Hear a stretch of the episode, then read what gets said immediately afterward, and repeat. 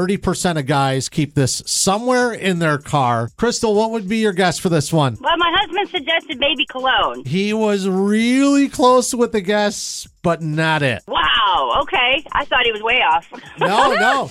He's close. Of course you thought he was wrong. I did. Poor guy thinks he's on the right track, and Right. you're like, that's not even No. close. And then we say you're close. So I love it. Have a right. good day. See you later. 800 861 1055. All right. So Cologne is close. I hate to break it to everybody. Okay. Right?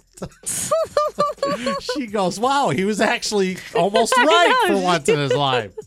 All right, 800 861 1055. So Cologne is on the right track because this would, it almost would be in the same category. Okay. It, it could help you with the same problem. I gotcha. Cologne was close, so what is next?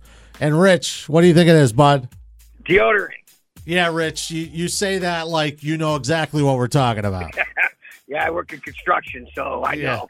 You got a you got your you got your morning, your midday, and your afternoon application of deodorant. You got it.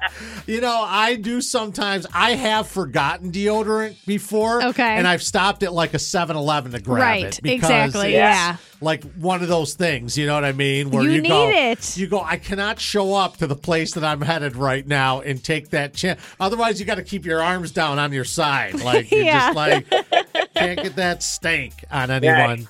So, yeah, Rich, you got it right, bud. Congratulations. We got a gift card to Buddy's Pizza, McHenry, or Mundaline for you, okay? That's great. Awesome.